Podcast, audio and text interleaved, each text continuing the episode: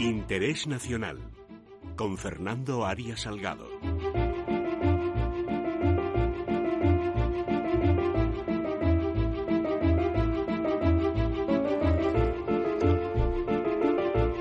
Don Fernando Arias Salgado, ¿qué tal está usted? Buenos días, don Luis. Pues muy bien. Hemos vivido una peripecia curiosa. Ya se sabe que el incremento, que, se está incrementando la tensión en todo el Golfo Pérsico con los ataques a eh, mercantes japoneses, a buques de Arabia Saudí. Eh, el último episodio ha sido el derribo de ese dron americano, un dron valorado en 120 millones de dólares, y esa orden de mm, represalia contra Irán por ese ataque que Trump canceló cuando ya los aviones habían estaban a punto de despegar, pues eh, según ha dicho él mismo en Twitter, porque preguntó, pero ¿y esto cuántos muertos va a, provocar la represalia? Le dijeron unos 150. Y dijo, pues un poco desproporcionado, ¿no? O sea, 120 millones de dólares frente a 150 vidas, pues casi mejor mm, vamos a por sanciones económicas, ¿no? Como represalia. Ah, yo debo confesar que me parece una manera correcta de gobernar, efectivamente. Las vidas humanas, pues, hombre, mm, valen un poquito más que los 120 millones de dólares y la presión puede ir por otras vías.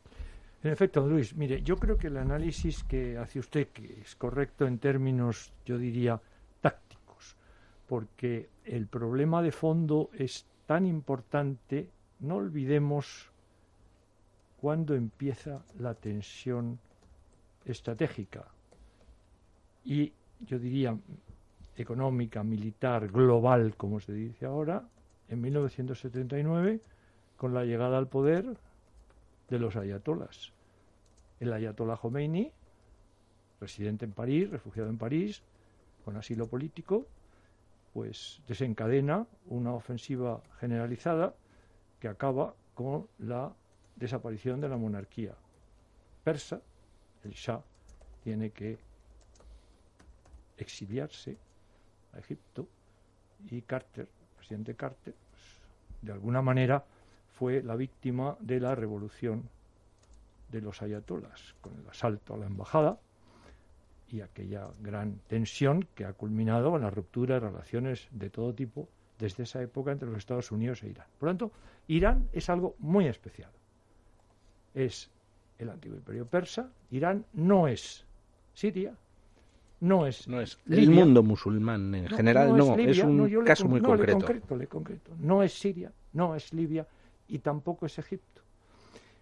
Entonces, eh, esto es lo importante para analizar los datos que usted señala, que son evidentemente interesantes desde el punto de vista de lo que es la política exterior del presidente de los Estados Unidos, señor Trump.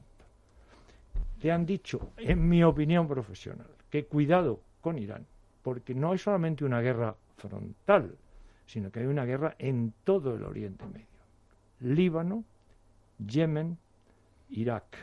Por lo tanto, Cuidado porque este es el tema de fondo. Un dron, eh, de la manera como usted señala, que teóricamente estaba en aguas internacionales, pero ese es un dato clave en política internacional. ¿Había o no había habido violación de la integridad territorial de Irán?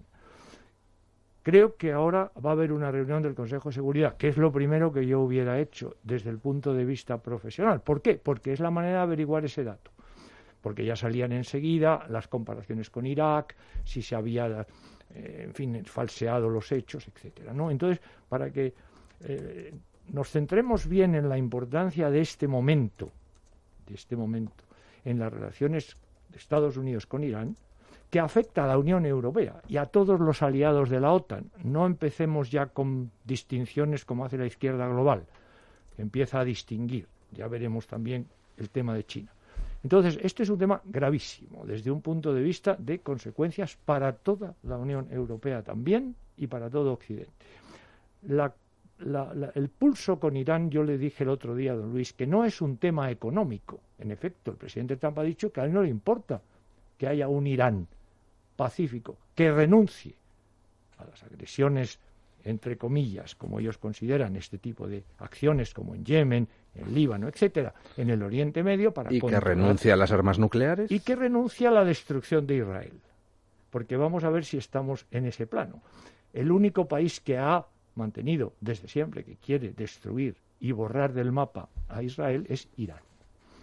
Incluso Pakistán en su momento, que también tuvo, yo estaba en Naciones Unidas entonces, una actitud muy anti-israelita, después reaccionó y abandonó esa teoría. Por lo tanto, ahí hay muchísimos datos que están y deben ser analizados con mucho cuidado. ¿Qué entonces, cuál puede ser la valoración que podemos hacer aquí, en este momento, con los datos que conocemos, que son todos datos públicos, incluidas las declaraciones que usted señala de ayer del presidente de los Estados Unidos? Pues que los Estados Unidos tienen que, si van a dar una batalla con Irán, a Irán, fijar muy bien cuál es el objetivo. Y el presidente de los Estados Unidos ayer lo dijo, no permitiremos que Irán tenga el arma nuclear. ¿Se acuerda que yo le dije que el problema de fondo es la proliferación nuclear? No es la competencia entre las distintas empresas francesas, alemanas y americanas por el mercado iraní. Ese no es el tema. Eso no es un casus belli en ningún caso. Aquí lo que se está jugando es la proliferación nuclear en el Oriente Medio, y preciso. Que Irán tenga el arma nuclear, con lo cual eh, la amenaza contra Israel se eleva en varios grados. Además, la amenaza contra Arabia Saudí, eh, que no toleraría que Irán tenga el arma nuclear y ellos no. Además, la amenaza contra Turquía, que tampoco toleraría que Irán le desplazara como potencia hegemónica de la zona, etcétera. Perfectamente, exactamente. Este es el esquema en el que hemos venido trabajando nosotros, don Luis, en este programa que usted dirige, para que los la opinión pública española este, vea que las anécdotas que circulan en la prensa global, eh, que están muy bien hechas muchas veces, pero no, siempre eluden el tema de fondo. Aquí lo que Occidente, y vamos a decir Occidente, aceptó fue la revolución de los ayatolas en 1979. Y, y de entonces acá, con un presidente demócrata. Y de entonces acá el mundo musulmán no ha hecho más que retroceder en cuanto a apertura. Y en cuanto a derechos humanos y en cuanto a libertades de las mujeres. Exactamente, ¿no? Y esto hay que ponerlo en este contexto porque si no estas guerras híbridas, como se llaman, estas guerras asimétricas, emborronan, ¿no? Emborronan el cuadro general. Y el cuadro general aquí es un problema de civilizaciones, es un problema de culturas. Como usted muy bien ha señalado, está incluido Turquía. Y esa idea de que la, las civilizaciones existentes cooperan, pues no es cierta. No es cierta a, nivel de estas guerras, como llamamos, híbridas o asimétricas. Porque mire usted lo que está pasando en Libia en este momento. Ya están enfrentadas dos tesis en las cuales los occidentales ya estamos divididos otra vez. Y claro, Libia también es una pieza importante en este esquema, ¿verdad? Por tanto, primer punto, este. Segundo punto fundamental, las relaciones de Irán con China. Porque vamos a ver por qué también el estrecho de Hormuz que ya conocemos desde hace muchos años su, importancia estratégica, no puede ser en este momento objeto de bloqueo, que podría intentarlo. Estados Unidos puede bloquear. Ya lo hizo en Cuba, cuando se enfrentó con Khrushchev, lo primero que hizo estableció un bloqueo de Cuba. Se podría establecer un bloqueo marítimo, tiene medios suficientes. Ah, pero eso no se puede porque todo el aprovisionamiento que tiene China, Japón, Indonesia de petróleo viene y pasa por el estrecho de Hormuz. y usted comprenderá que eso ya es palabras mayores, que quede afectada la, importación de energía por parte de, de esas potencias. ¿no? Y tampoco Rusia lo toleraría, lo toleraría porque eso ya es un equilibrio global que los Estados Unidos solos no pueden arriesgarse a, hacer, y fin, a, proponer. ¿no? Bueno, entonces tenemos ahora el problema de China.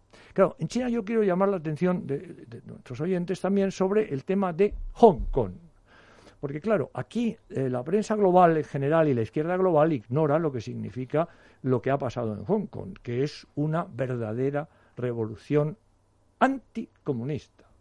Porque no nos olvidemos que el Partido Comunista manda en China y no nos olvidemos que desde que la colonia británica de Hong Kong fue entregada, por cierto, sin autodeterminación, ¿eh? fue entregada a China ¿eh? por la señora Thatcher, pues entonces, claro, ahí hay un factor muy complicado porque se entregó bajo un criterio que era un país, se recuperaba la soberanía china, dos sistemas.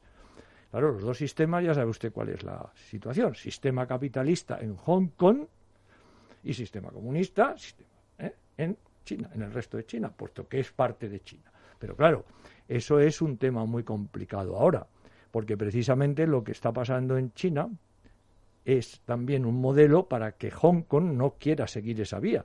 En China, en este momento, el Partido Comunista, como hemos ya comentado aquí, el señor Xi se ha hecho presidente vitalicio.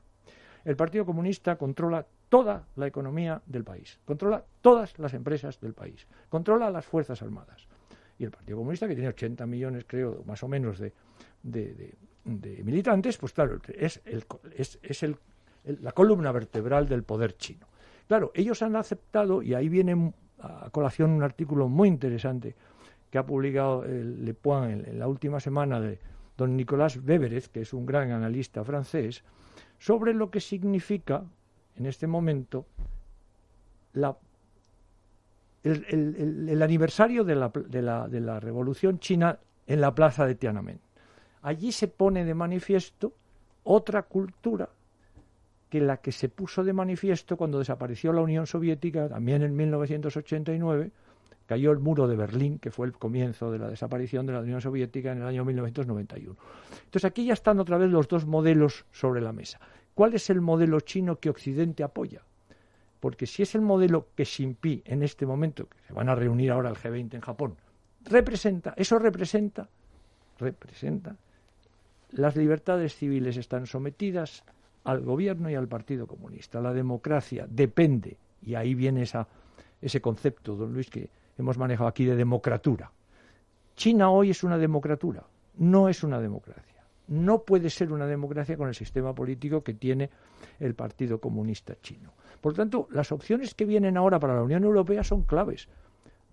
Resulta que la Unión Europea está a favor de Irán y a favor de China frente a Estados Unidos. Mira, Estados Unidos puede tener muchos errores tácticos, pero estratégicamente es una opción vital.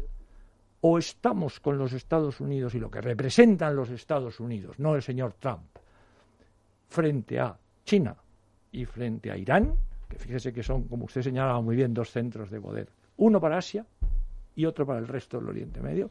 Supongo que está usted haciendo una pregunta retórica. ¿Con quién está la Unión Europea? ¿Con eh, Estados Unidos o con Irán y China? Pues con Irán y China. Bien, pues eso es lo grave que la pues. batalla aquí no es táctica, es una batalla estratégica. Y que además la Unión Europea va a perder porque por diferenciarse o distanciarse de Estados Unidos... Del señor Trump, porque el problema es ese. Es para ver si derrotan al señor Trump en su reelección. Porque pues nos estamos aliando con lo peor de lo peor. Pues bueno, me, recuerda, me recuerda a, Pedro Sánchez en la Moncloa. Mm, bueno, aliándose con lo peor de lo es que en su programa usted ha hecho un, paralelismo que se puede muy bien defender también en este caso, ¿no? Pues muchísimas gracias, don Fernando.